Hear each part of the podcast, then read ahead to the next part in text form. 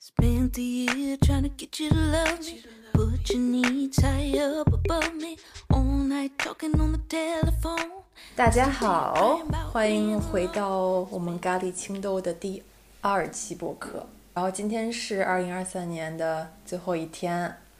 呃，我们就是想要聊点啥呢？今天今天就要聊一下，呃，回顾一下二零二三年我们是怎么度过的，对，以及通过二零二三年我们的一些，呃，反思吧感受到的、反思到的，对这些东西，我们会安排和计划一下我们二零二四年想怎么过。对，但是二零二四年未必 也会如我们所愿，但是你有一个计划就好了，你也不是对为了执行它。呃， 有计划确实是为了执行它， 至少我是。但是我觉得大家现在都是在年终总结嘛，对吗？我觉得还是可以聊聊这些事情的，而且有很多事情可以聊。好的，从哪儿开始呢？你先说，你不是列了一个表格吗？我先说，好，我我觉得我的这哎个。还行，它在动。我觉得我的这个二零二三年的总结其实还挺数据化的，因为我大概整理和呃总结了三个方面吧。第一个方面就是我是怎么花钱的，我把我二零二三年整年的开销拉了一个 Excel 表格，认真的看了一下，呃，我的经济状况。因为我我其实，在这一年里都感受到我花钱这件事情上，嗯，很紧张，紧紧巴巴的。对你很多事情，你就会觉得你怎么啥都没干，然后钱又没了，钱没了， 然后人还在，钱没了。对，而且就是尤其是，呃，我意识到了一件事情，你的工作很有可能养活不了你自己，就是他没有办法负担你想要的这个生活方式，但并不是说我的生活方式有多么的过于奢侈，或者是过于的不切实际，而是由于我觉得它导致了开支的构成是由于整个生活成本提高了导致的，而且，嗯，我可以把就是数据展开讲一讲。对，这成本我觉得有很大一部分原因确实是经济的原因。我觉得就是通货膨胀还是挺厉害的。对，我平摊到衣食住行这个成本真的就是激增。然而，因为我们在一个呃，大家都是打工的嘛，大家都是 现代奴隶， 那你每年其实能得到的钱就是那么多，对涨幅也不是那么大，所以就导致了普通人的生活，我们没有说就是那些有钱人，对吧？我们也就是普通人，普通人生活真的是很紧张的一年。是的，我就拿一个，我就拿我固定的那个生活开支这部分来举例子哈。嗯，一般来说呢，如果你的房租或者是你的房屋的成本，比如说你要还贷款呀什么的，如果它是你的工资的百分之三十的话，其实是一个比较合理的构成，因为你剩下的百分之三十可能是消费，你剩下的三百分之三十可以作为储蓄。储蓄或者投资什么的，对，因为就是这是一个非常理想化的百分比的构成。但是我看了一下，我发现我生活的固定开支就要占到我的每月当月收入的百分之七十五，那就意味着你剩下的百分之二十五，其实。比如说你，我剩下百分之二十五是拿来健身，还有做我就是兴趣类的消费的嘛，那我根本就没有就是储蓄的空间，但是你也可以，当然你可以做掉个儿，比如说你不做兴趣类的消费，你也不去旅行，你也不去健身，或者是你可以在家健身，比举个例子，然后你或者你你可以，嗯，我的兴趣里面主要 cover 的部分是跳伞的开支，而且我是摊到一年的，你知道吗？嗯其实它嗯一嗯次可能你跳的次数多了，就有几百欧就上去了。对你今年兴趣确实挺广泛。啊是的，对，呃，把这些开支都不算的话，你可以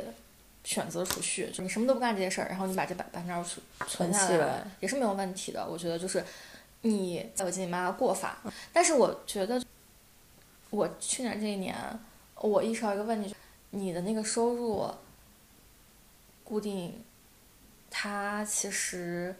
是你应该想办法的源头，因为你想你再能存百分之二十五，你知道，如果你真的那个工资本身太少的话，嗯，你要存多少年才能存到你开源节流永远。远不是一个对，我觉得，对而且就是在你年轻的时候，你的开源远远比节流要重要，因为你挣的钱太少了，你节那个流干嘛呢？我就是少出去吃几顿饭，你存个两百欧，它不解决根本问题。对，而且还有就是让我想到一点，如果你挣的钱不能够满足你的生活方式的话，你从这个工作中得到意义感就会降减减低很多。嗯这也是我觉得很多年轻人过得不开心的原因之一。要么这个工作让你觉得价值感很高，要么这个工嗯作给你钱嘛。那可能很多时候都是这。你的这个工作可能两点一点都不符合，那你就会很痛苦的度难过这么一受，天，浑身难受。是对的，所以就是为了你生命的质量考虑，就适适当的去看一下你要不要换个工作。 而且我当时有有认真的看，在荷兰有几几个费用是完全不可避免的嘛。对，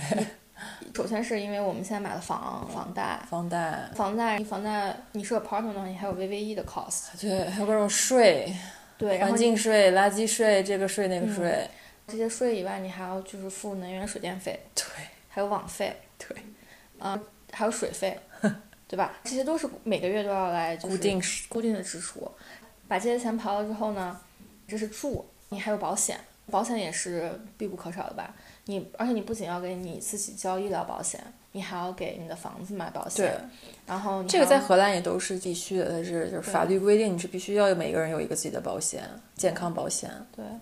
然后你要给房子买那个，你比如说你家里如果进小偷的话，，对你给买这个 belonging 的 insurance，对对吧？你还要去呃买一个，比如说 liability ，liability，对对是对，你把别人东西碰坏了，你可以赔的这个保险。对，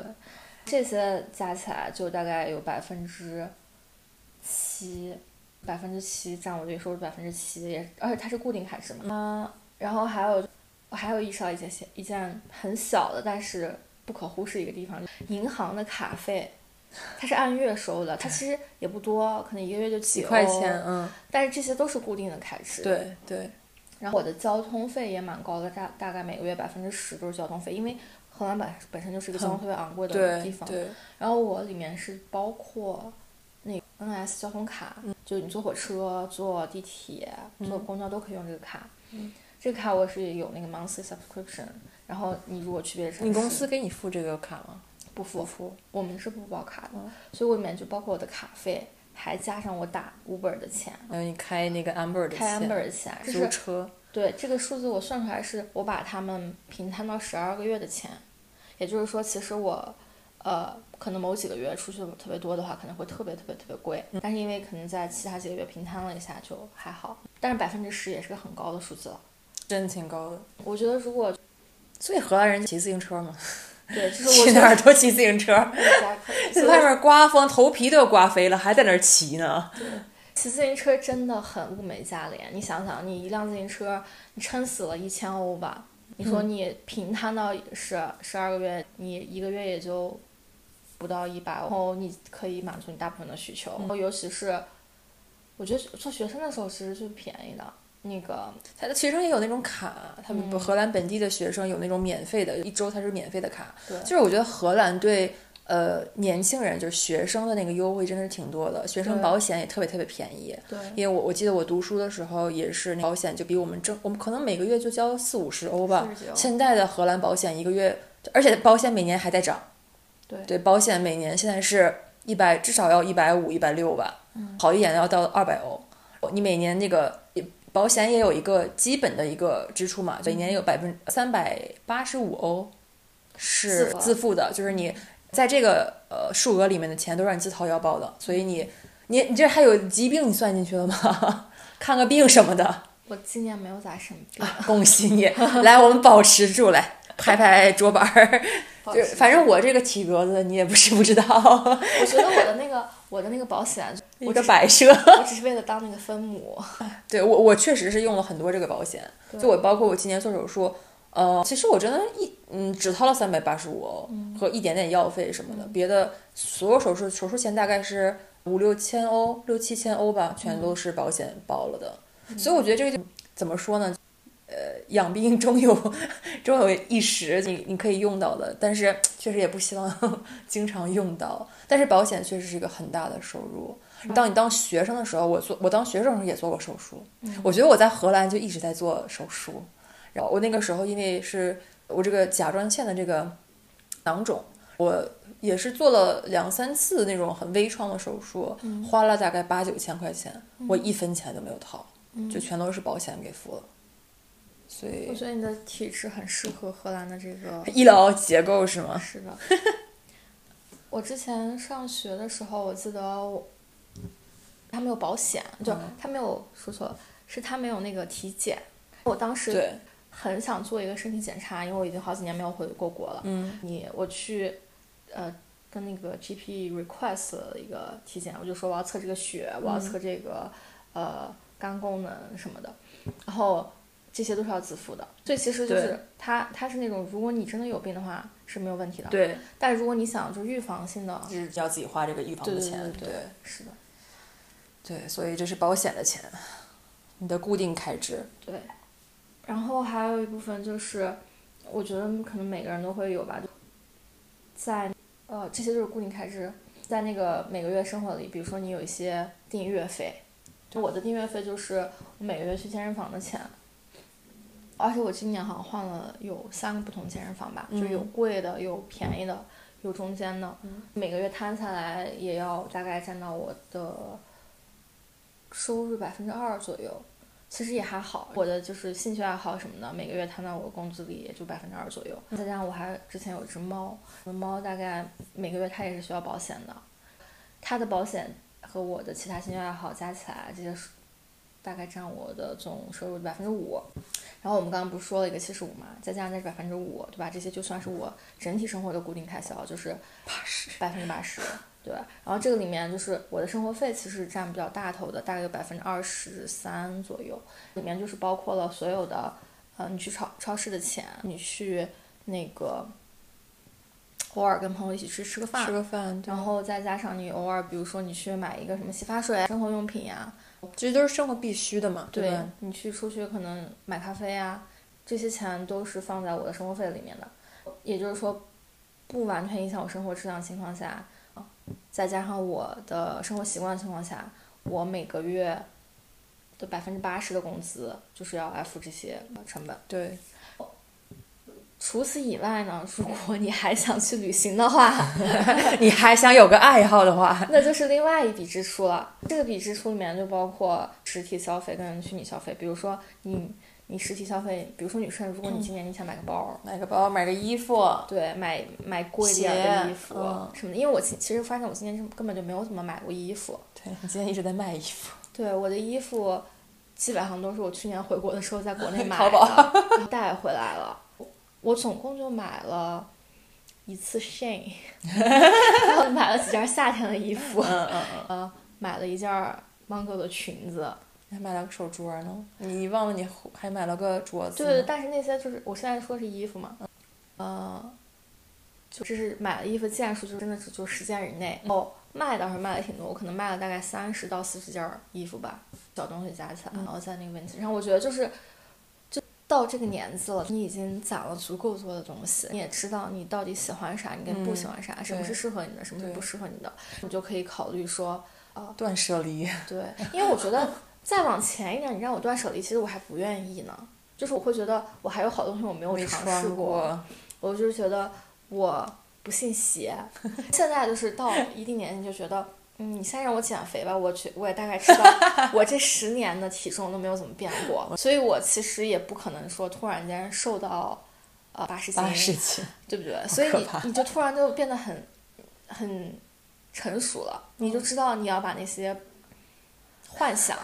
都打就破。是那种窜稀套装全扔了， 那也没有，还是有好你多把的。窜稀套装给我，对，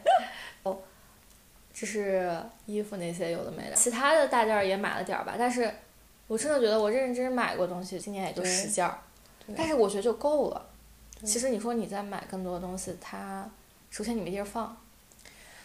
是的，其次就是，啊我的经济状况支付支支付不了，就对确实是我要是负担不了确实就是啊，就是你就赚这些钱，你没有更多的。我确实想买的东西也有很多，但是一个是呃真的是买不起， 是是真的没有钱。对，还有就是，如果你呃有一些虚拟消费，比如说你要是打游戏的话，我也不知道，我觉得这应该挺多钱的吧。对就是我感觉我今年在虚拟的东西上花的钱也挺多的，比如说各种各样的订阅费，付付费知识那对种，然后你订一我的 YouTube 每个月就要交十二欧，然后还有其他有的没的我都没有往里面算，就因为它是一次性的那种。对，然后还有就是，如果你要出去旅行，你说你要是去一个远一点儿的地方，你怎么着也得两千欧吧？对，你得给，比如说有的人是一整年去旅行嗯，一次那种两个礼拜的，就是两千欧一年，你只去一次呃，哈，一次，那两千欧是肯定要的呀，因为我这是我现在是看你去哪儿吧。对，就假如说你要回一次国，其实你也回国其实不花钱， 回国就是啃老嘛。对，回国是啃老，但是你要是比如说你要是想回国出去旅行，你要 一次大概就一万人民币，我我今天回了一次嘛，然后我今天回了也我也没有花钱，我妈花钱，但是大概也我们两个人也至少花了两三万。那镯子 呢？这镯子其实是给你算的，的，就是你不要老提我的镯子， 你不提我根本就想不起来。那我就是让你想一下。这个这个镯子是是爱的爱的见证，供养。爱的爱的 见证。好的，你妈给你买的。对，嗯，所以我自己也没有花钱。我觉得整体看下来哈，如果说你问我刚毕业的时候我自己，我当时会觉得我的工资挺够花嗯的，当时也觉得我的生活状态我挺满意的。但是到三十岁这个关头，我会觉得这样不行了。嗯当然也有可能就是说，你可能就到了一个那种转型的时候，你必须得想想了。是，反正我这真的太限制你了。嗯我觉得我对钱的，我不知道你对钱的观念是什么呀？反正我对钱的观念就是，呃我觉得如果有一天我变得特别有钱啊，我的生活方式多多少少会有些变化。但是我觉得钱对我来说最大的意义就是。嗯，我可以用它来帮助和改善我自己、跟我家人或者我的朋友的生活。我觉得这样的我的钱是有意义的。可是现在其实，怎么说呢？你确实，因为我们都是在公司里上班嘛，那你就是把你的时间，呃，卖给这个这个组织，来换用你的劳动力来换取一个报酬。这其实跟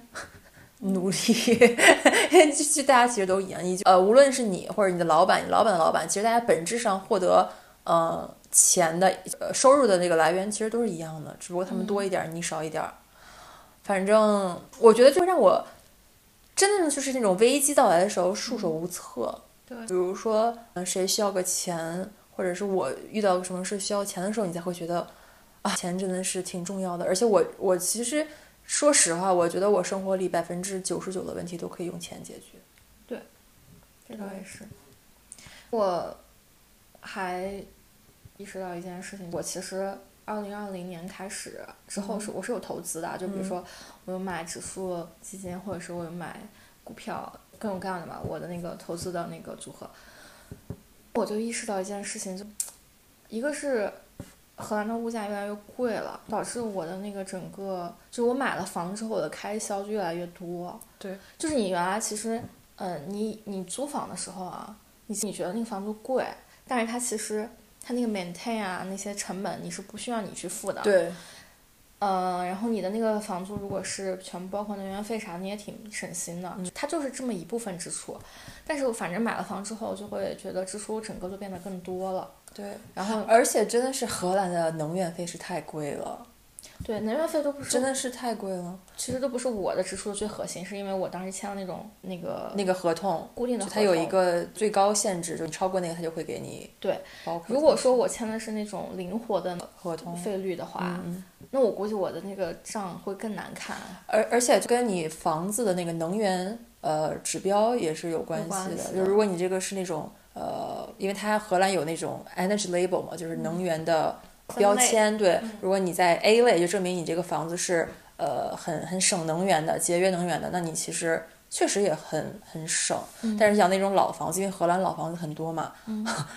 我们的那个朋友，我听说就是有人年底的时候就呃掏出了八千欧的账单，的这就是挺可怕的。对但你也不能冻死，对吧？ 对，就我我没有办法理解，荷兰人一般就是在家穿羽绒服这种，但我我没有一个东北小孩没有办法接，就北方小孩没有办法接受这个设定，对，因为在东北你你家里都是零上三十度的，你你让我穿个羽绒服，我有一次开会，我跟一个英国同事，英国也是一样的，他们能源也很贵。嗯你就看，呃，我跟英国跟荷兰人开会，你就看他每个人在家都穿着呃特别厚的毛衣，戴个围脖，在那儿缩个脖，在那儿给你开会。嗯我我就穿短袖、小裤衩在家待着 对。我也是，因为我小我小的时候就是住在医院里嘛，那个医院就是你住在医院里我们是医院的家属院，啊？那是住在医院的家属楼里， 不是住医院 里。 医院的家属院儿是错。然后在医院家属院儿里，你是每年都是十月份就开始供暖了，对对，然后你供暖时间特别早，而且它停暖气的时间也特别晚。它暖气是自己烧的嘛，所以它嗯烧的特别特别热。所以在荷兰，尤其是这两年变冷了，我感觉对这两年变冷了之后特别明显，就在家就觉得啊怎么总是冷飕飕的，可能跟体质有关系吧。我确实我不不觉得冷。我真的是我看我看那个暖气往上升一度，我真的会心疼，因为你想它升一度，它肯定要烧很多很多那个嗯对天然气对才能升一度。 对，所以我们家二十一度不能再高了。然后我还有一个电暖器，打开，然后它是还用电、嗯烧电来烧加电热还的，电其实相对来说是便宜一点的。但是真的是觉得挺挺惨的。很惨，而且这个东西确实跟我，嗯、因为我从小长大就根本没有担心过能源这个、这个事情，因为像东北，你这个是必须的嘛，要不然你零下三十度要被冻死了，对吧？但是我真的是也是来了荷兰之后，我才觉得不行，我我的生活不能被能源所限制，我我必须 要要暖和一点儿啊！这怎么能家里就是我我之前跟荷兰人聊天，然后之前荷兰我看有荷兰也有专家，国内动不动就是专家说这荷兰专家说，呃，室内十六点五度更适合荷兰人什么的，六点 五度， 然后被我冻死就，了。而且我跟荷兰人去聊这个话题，他们真的就是被，呃，somehow 也被他们的那个政府所洗脑。他说啊，我们不去烧能源也会对地球更好。 我就说，那你对地球好吧，我希望地球对我好一点。是的，反正，反正总而言之就是过得紧巴巴的呗。对那这个事情给你带来的感悟是啥呢？我感悟就是，班儿可以上，但是不要指望着上班挣钱，你得自己想其他的办法。嗯，我觉得你拥有自己的投资和理财的方式特别特别重要。嗯，我我看了我的那个，在我整理这些数据的时候，我最大的一点感悟就是，首先人还是得学会记账，就你得知道这钱是怎么花的？对，就是你你记账的时候，你才会有意识说你花了一笔钱，因为你现在所有的那个支付方式特别便捷嘛，钱出去的时候你是没有任何感觉的。嗯我我觉得国内更是，我在国内花钱你都不知道怎么着的，而且是呃，在实体店更可怕。你去商场逛街的时候，啊、一个导购就过来了，就他，而且他就帮你在你手机上各种让你关注呃各种呃公众号，他们的那个公众号什么的。我都没有反应过来，我就关注了。关注完之后开始扫你了，扫你之后说啊，你那个买这个给你降一百块钱，买这个多少钱？我稀里糊涂的我就把钱花出去了，而且我的手机一直在别人的手上，我只需要人脸扫一下，我的对钱就花出去了。对，所以就是我觉得一定要记账，你一定要每天去看一下你的钱花在哪儿了，你要嗯做一个比如说月度的那种总结。我原来啊就是我记得二零二零年那会儿吧，就因为你。不是很多时候都在家嘛，你也出不去，所以你有很多时间来做这件事情。嗯那个时候是我对自己手里有几笔钱是最清楚的时候，而那个时候我还要就是计划着买家具什么的，因为家具很花很钱贵嘛。，很那个啊我当时就是有好多个小表格去管这个钱怎么花，嗯那个时候是我的财务状况最健康的时候。嗯但是就我发现，一旦我就是在财记账这件事情松懈了、懒惰了，就把它扔在一对边的时候，它就像一个对那个毛线团一样，它就它就变得成一一大堆，对，就没办法控制了。我觉得我二零二四年一定要做一件事，开始记账，还有就是要减少不同的卡的使用吧，因为我发现我有好几张卡，我哦都是什么卡？有信用卡，有阶呃有那个阶级卡，嗯我还有就是不同的支付方式，比如说你有 PayPal， PayPal 对，你有有 PayPal 之后，比如说你还有一些非钱那是 Klarna Klarna 就是那种有点像花呗的那种东西，对对对，Klarna 还你还有 Tiki 对吧？Tiki 你很多钱其实你都，你你只知道它是，比如说是一一帮人一起出去，啊大家在 split the bill，嗯，但是你其实也不记得那个钱到底是干嘛了，所以就是你不记账的话，这些东西你根本捋不清，是到时候就全是一坨一坨的。对我觉得就是我要把我的支付的方式简化一下，嗯因为其实你本质上是不需要那么多卡的，嗯而且你的每个卡还是有卡费的，对吧？对对对，我就把这个要简化一下，然后再记账。这样子的话，你的钱的流进跟流出，你都有个有心里有数。心里有数，你才能开嗯源节流嘛。这是我的第一件事情。嗯，而且还有一点就是，虽然说你看的其实是花钱，嗯但你也其实大概知道你的时间跟精力都花在了哪儿，因为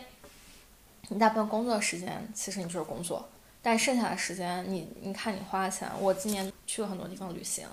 旅行里面就会吃饭啊、酒店啊、机票啊。那你今年旅行的钱占多少啊？我今天旅行的钱占大概百分之二十，因为你今年去的太太多地方了。我觉得我今年出去，呃，旅行花的那些钱，可能是我是我觉得最值得的钱吧。我也觉得挺值得的，因为买的东西到最后，它就是消费品呀，它就变成了累赘。对，除非说你买，我今年其实最最喜欢的一件东西，我喜欢我买的那个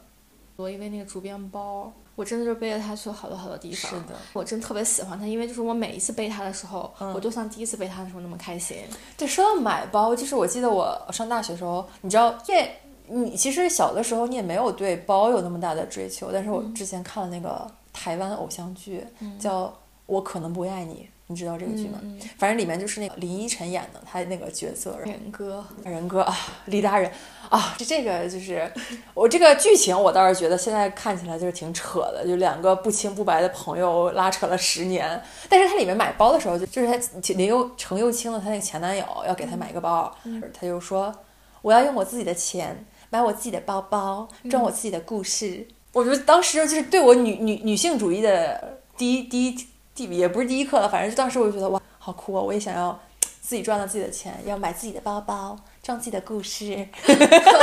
我能说我对这句话毫无印象吗？我们我们看的虽然是一部同一部电视 剧，但我们侧重点完全不一样。对，就是 但我确实觉得我自己赚钱之后，我真的无脑消费了很多。嗯，确实是因为以前确实你包括你上学啊什么都是花爸妈的钱，但你对而且我们我们我觉得中国小孩儿大多数城市里这种呃上学的也都没有自己打过工，对吧？你像老外什么的，他们都十十七八岁就出去打工了，所以我们确实也都是只只有。呃，不止普通人，只有你真的考上大学，找到工作了之后，你才有自己的第一笔钱。那个时候我就是买了好多东西，就包括以前我想要买，我妈不给我买东西，我全都自己买了。我觉得第一这些钱，我现在想起来也是值得花的，就让我知道了我赚钱就是干这个的，确实是你你自己赚的钱，你可以为你自己的生活买单，对，是个很爽的事情。我觉得你买了啥其实不是最重要的，最重要的是你有一个想要的东西，你享受了你拥有它那个感觉，对那个是最快乐的。对然后至于那个东西本身是什么，其实你有那个感觉之后，它已经不重要了。对，重点就是它能留存多久。如果你能买一个东西，你每次用它的时候都开心，对那就是它最就是有意义的那。是最完美的对一次，就像你这个包似的一次花钱。对，对，如果是旅行的话，我就觉得它是，呃，你觉得低落的时候，或者是你觉得嗯、打不起精神的时候，最应该干的事情是出去走走。嗯我至少我觉得对我来说很适合，因为我觉得我情绪低落的时候去看外面的世界的时候，我会很认真的在看。嗯但是如果我是一个情绪很激昂、一个在做事儿的状态的时候，我其实是没有办法欣赏什么风景的，我也根嗯本不喜欢出去玩儿，我会觉得出去玩儿挺浪费我时间的，嗯我反而就愿意待在家里什么都不干。所以就是今年这一年，我就觉得我的心情一直都没有很，不是那种你能这空亡年嘛，沉下心来做事儿的状态，对，所以我觉得反而就是我玩的挺开心的，我会觉得比我之前所有的旅行都玩的要更加开心。因为你没有顾虑了，因为你你除了旅行，你也你又干不了别的事情。而且因为我觉得心态上我会有一种，呃，我会问自己，我会说，就是你觉得这个地方你还会来第二次吗？就如果说你只是一辈子就来这个地方一次，是就你要用那种心态去玩的时候，你会觉得就是每一件小事都挺开心的。对对，我就是你出去玩，你会遇到很多那种意外的状况嘛？你会在那种意外状况里看到你自己。就我们有一次好像是在西班牙，在伊比萨吧，我们就是等那个公交车，啊不是等公交车，等出租车。我没有租车，所以就是出租车的话都是那个酒店或者餐厅人帮你叫，你就在那等。然后他就可能就是在另岛的另外一头，他要开开过来来很长时间。嗯那天是已经落日了，落日之后，天就不是就慢慢变黑了嘛？我们有四个人，我们当时在等公交车，对不起，出租车。等这出租车的过程中呢，它不像说你手机上有那个 Uber app，你可嗯以去看这个司机到哪儿了，你知道你等多久。最可怕的就是这种你根本看不到尽头的等然后他待在。走字儿是吗？ 对，它它没有人了，那个地方已经，那哦是个海边的一个 bar 吧算是，它里面的工作人员他自己开始已经走掉哦了， 就只有我们四个人在，嗯，那个地方连路灯都没有，我们一直等等等等来一辆超大的垃圾卡车。才收垃圾了，然后我们当时特别特别绝望，我们就去问那个卡车师傅说说师傅，你能把我们捎到附近那个机场吗？我说我们去那儿打车。那师傅说我这副驾上只能坐两个人，但是我们当时有四个人， 我们当时甚至就觉得说，要不然让两个人先去打个车再回来接我们。然后我们就是就是我们已经绝望到那个程度了，你嗯知道吗？这个时候你在观察你身边的人，也特别有意思。对，每个人的反应是不一样就我的。们当时这四个人里面有两个是双子座，嗯有一个是摩羯，哎，水瓶座，还有一个就是我，我是金牛座。你跟一堆风向的人一起玩，对，，然后他们特别有意思，就是我当时是我腿上被蚊子叮了几个巨大的包，嗯但是主要是我也很焦虑，但是我身上已经被那个包叮得太痒了，我根本嗯就顾。顾不了其他的，我就一直在挠我的包，然后，然后那那两个风向的人就特别的放松，就是他们的口头禅就是没事儿再等等吧，肯定会来的。然后另外一个人就是说说啊，我刚刚看了这个地方，其实有一个店，里面还有好多冰柜啊、吃的什么的，还有还有什么垫子，就是一个你知道吧，人家餐厅。他说我们实在不行还可以在这儿打过夜呢。然后就像那个水瓶座的人，他就已经跑到那个路口马路的尽头嗯去、去找车了。他然后他也是第一个去。找那个卡车司机问能不能帮我们捎回市嗯找区办的那法个的人， 人，嗯，对，然后我就默默的观察这人，我觉得就是人要是有伙伴的情况下，最重要一点是你不会失去希望。嗯，不不不，你得分是什么样的伙伴。啊我觉得好的伙伴就是会，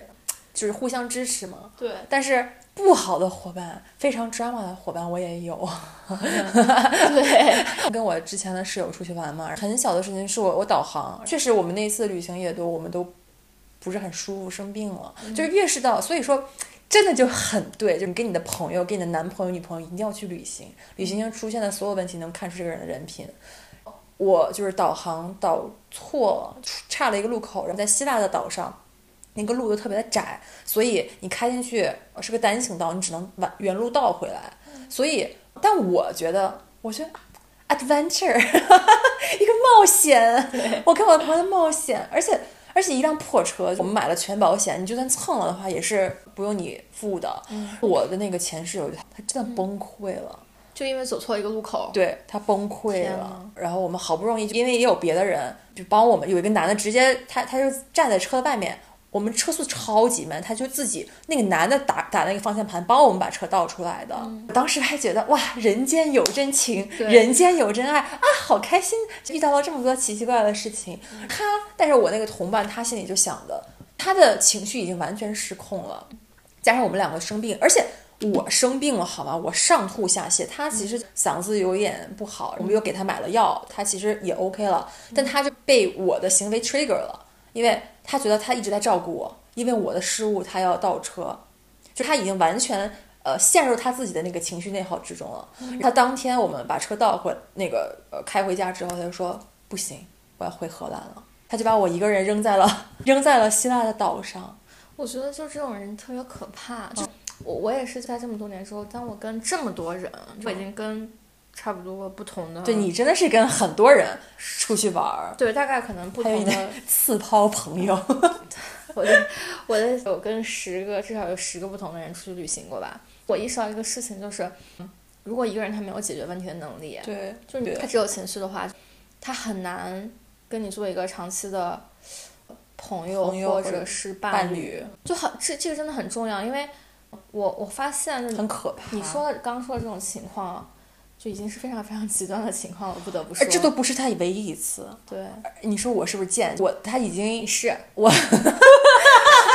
我也是今年，这个是我我我觉得我今年主要的 lesson learn 全在情感上，这就是土象跟对， 水象的区别。我我对钱确实，我今年买了房子，所以我那个钱我也不想去算了。但是我今年所有的 lesson learn 全都在人际关系上，人际关系包括我跟我的朋友，包括我跟我的父母，包括我跟我自己身上。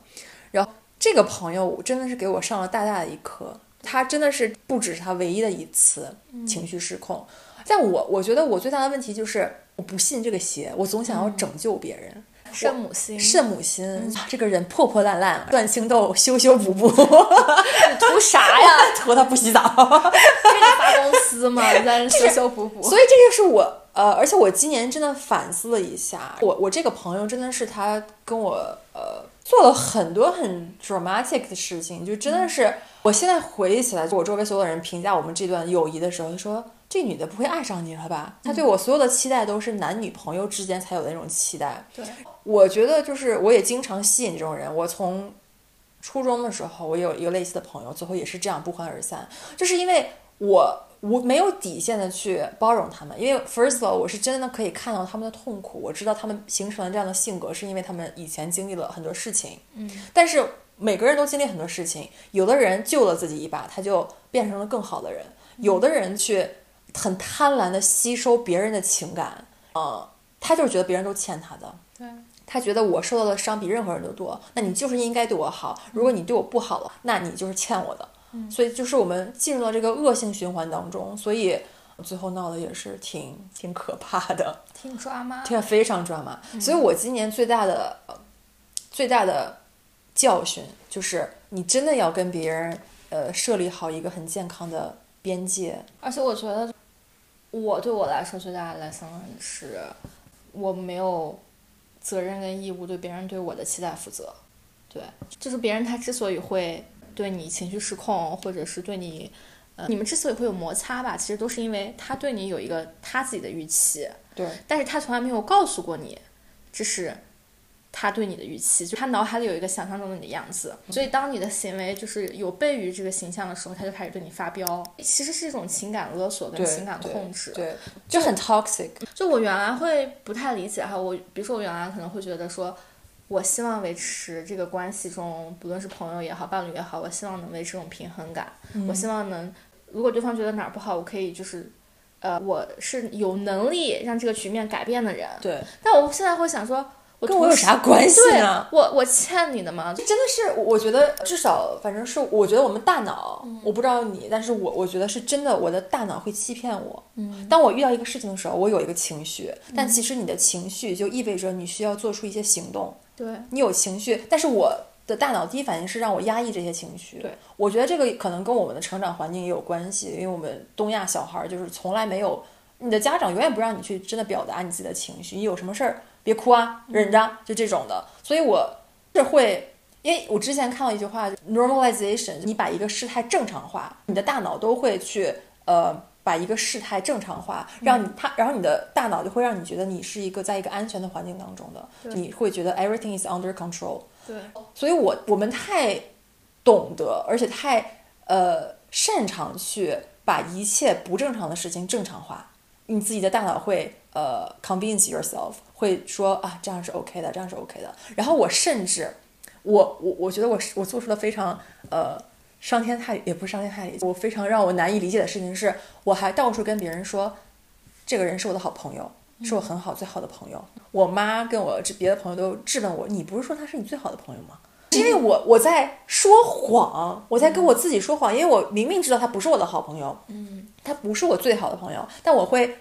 自言自语，我会自言自语般的去说给别人听啊，这个这个人是我最好的朋友，然后所以我很理解他的痛苦，所以我应该忍着他的这些很出格的事情。但这都是我自己编出来欺骗我自己的，但是其实是我不需要，I don't need to give a shit，就是我完全不需要承受这些东西。你去想这段，就是你真的有一个非常非常信赖的朋友的时候，你可能甚至都不会跟别人提起他，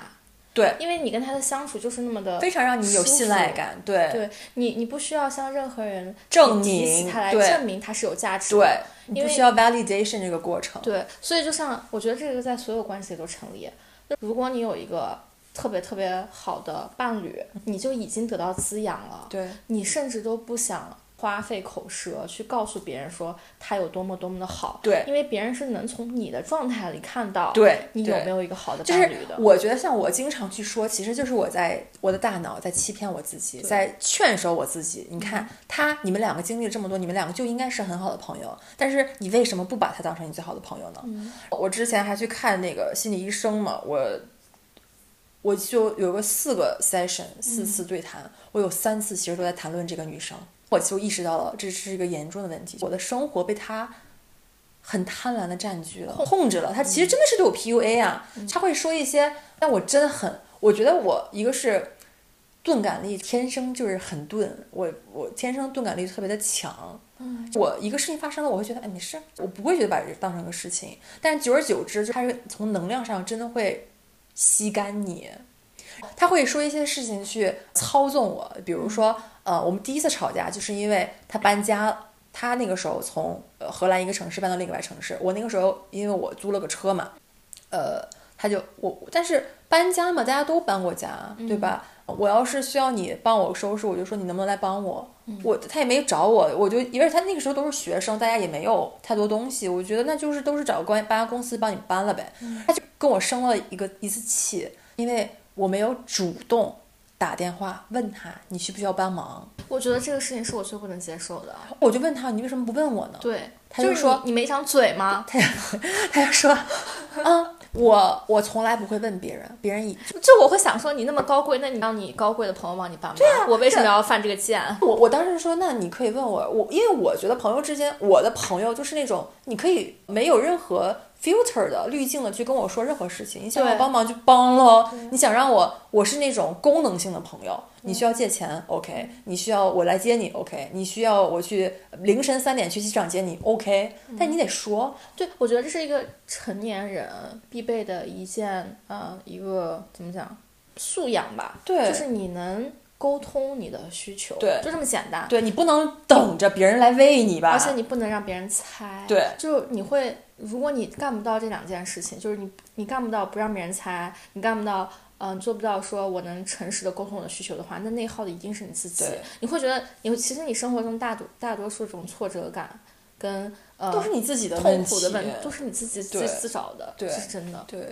所以我，我觉得我跟他哎呦经历太多类似的事情了，就是我，而且我觉得是必要的时候那种距离上分开会真的帮助你，你真的会从那种很低气压的那种环境中离开。我才我我之前就是回国了嘛，跟我国内的朋友啊玩的，我才意识到，哇塞，我这么开心，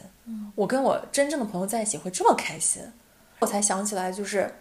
快乐是什么，然后我才意识到，OK，我跟他真的是一个非常不健康的一个很 toxic 的一个 friendship。我我觉得，所以我今年最大的感受就是，你一定要跟你的情绪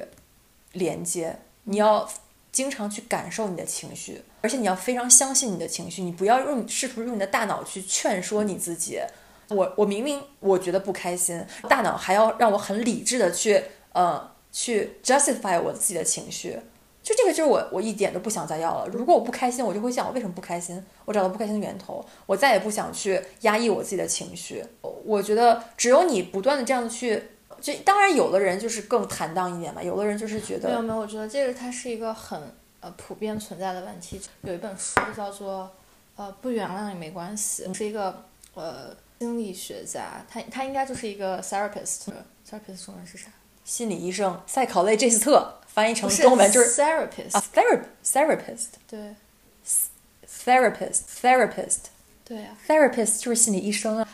疗愈师啊，疗愈师对呀、不对吧？你刚说 psychologist 那不个是心理，但是 therapist 就是就是其实就是心理医生嘛，就他写了一本书，写叫 CPTSD，、你的那个创伤嘛，嗯创伤那些印记。CPTSD 就是 complicated，、它是多种情况下造成的这种创伤，其实就是中国的小孩儿。东亚小孩儿普遍都会拥有的一种创伤，因为你来自父母的忽视，来自父母的打言语上的打压，嗯对以及来自于这种非常强烈的这种就是 peer pressure，它不允还有许还你有去释放你自己的情绪，对，还有竞争的这种环境的高压，嗯统一作用下之后，你会产生这种 CPSD。然后他他讨论的就是那个解决方案，就是自我抚育。你刚刚说的，你你你意识到你有一个这样的症状，就是你的大脑会把这嗯欺个、骗你，对把这个事情常态化，觉得对说对，啊正常化，这是正常的，你对只要适应就好。但其实不是，那是因为你你在小孩儿的时候，你就是那么长大的。但是现在，因为你有你是成年人了，我有力量了，我你有这力个量跟 power，对你也有空间了，对你就可以选择告诉自己什么是我要，什么是我不对，要的。对你自我抚育的过程就是属于是你每一次你起起心动念有情绪之后，嗯你就去回忆是哪一件事情让你觉得不舒服，对然后你要就对那件事情说 no。对，这个很重要，你而且它其其实是很需要那种大量的练习的，是的，因为是你的。有会有不同的创伤嘛，小型对，的而且创你伤面对一个新的创伤的时候，你自己的大脑可能都没有意识到，你其实就是会 blank，你就会呃不知道如何去处理，所嗯以就是要反复的去，你要相信自己对，反复的面对这个事情的时候，你都要站在你自己这一面，对要很坚定的相信你自己的情绪，而不要让别人去呃判断你应该这样或者你不应该这样，或者让你的大脑去判断，所以就你真的要经常的去。嗯，问自己我到底是什么感受？这个感受的原因是什么？对然后你去反复的练习，所以你才能更加敏锐的去意识到你这个东西在这个感情里、这段友情里是嗯不是 toxic 的。对，我觉得他的第一步就是，第一步也是最重要的一步，你要看到你的情绪，对你对不要打压它，也不要忽略它，对就不要觉得这个世界上有其他的事情比它重要，比如说对工作，比如说有的没的，你的小孩儿，或者是你的谁谁谁，就没有任何一个人比你自己的感受更更重重要，对，就自己的感受真的是非常重因要。为你只有建立了你自己慢慢疗愈的这一步之后，你才能就去帮助别人，对如果你都还不是那种健康的状态的话，你你的父母或者你的朋友、你的小孩儿、嗯你的亲戚姐、你的兄弟姐妹，各种各样的人，他其实只会消耗你。对，嗯所以我觉得我对我来说，我二零二四年就是谁影响我，我就离开谁。谁就是让你觉得不舒服？对我就是有我这个我有选择的权利，我也有这个权利就离开你，放下助人情节， 尊重他人命运，而且你的伤痛我并不是我的责任。对就我如果对你好，我呃我我可以看到你的伤痛，是因为我有同理心，但你不能用此来要挟要挟我、控制我。对对我觉得就是这个是大多数成年人缺失的一课，对因为我也觉得就是我今年。在这一课上学到很多，课这个有点像课题分离吧。就我越来越能够把自己和发生这件事情剥离出来。我我原来是习惯性的会觉得说，哎，是不是我哪做的不好？是不是我怎么怎么怎么样了？对然后后来发现这是一种我的月亮处女的惯性。我因为我总觉得这个事情可以变得完美，可以变得更好，但是我现在就放弃了。我就是这个样子，爱谁谁吧， 爱谁谁吧，就就不行你就走吧，那也对没没没问题。我觉得我的方式就是很简单粗暴，就如果你跟我说了你的需求，嗯那我来看我能不能满足你。如果不可以，我也还会告诉你这是不对可以的。对但是如果一个人让让我猜他想什么，对。那我就是打扰了。对我也，我真的是，所以就是我我现在的目标就是，我只跟有质量的成年人做朋友。就是对如果你还保留着你儿童时期的创伤，你想要找找找个妈，你觉得你的朋友应该像妈一样照顾你，那你嗯自自己去玩儿吧。对，而且有的人他的那个 behavior 就是他的行为模式是那种，他对你特别特别特别好，但是同时他也希望你嗯你对他他同样的好同样的用好他的标准的好，对。但是你你要想想，首先就是我没有向你所求，你给我的那种好，对这是你主动要 offer 的，对吧？那我应该怎么沟通这件事情呢？当所以就呃，人只有在人跟人的这种碰撞之中，才能了解到你自己嗯和他人。因为你想，如果是你自己的话，你会不会这么要求其他人？如果你也会这么要求其他人的话，你就应该反思反思自己。 对，然后我我跟我之前那个室友最后闹掰的原因，就是他吵架的时候，他就说，嗯，他说 I'm not in a place that I can ask for help，就说他的意思就是他的朋友都会，如果看到他那样子，都会主动问他怎么样了。我也问了，但是我没有像妈一样的在他屁股后面问他，哎，你怎么了？你怎么这样了？你怎么那样啊？他就觉得我并不是关心他的，可是我已经仁至义尽了，对吧？我能做的我都做到了。就对我们且不说他要怎么样，就说你能你能给他的已经是你能承担的最大呃的帮助了，嗯对，无论是我的经济上或者是什么，我都已经做的很够了。而他的需求可能是你能做出的事情的两倍、三倍或者十倍，那就是你们的需求跟供给根本就不匹配。他的需求都不是十倍的事情，他的需求就不是我能做到的，他对需要一个就跟他共生体的这样的一个关系。但我从来都是一个独立的个体。我觉得这就是成人的很重要的一课。嗯，搞清楚你自己的边界感，put your shit together。对，Put your shit together。 around, so this year's gonna be about me. Never will I have another reason to doubt me this year.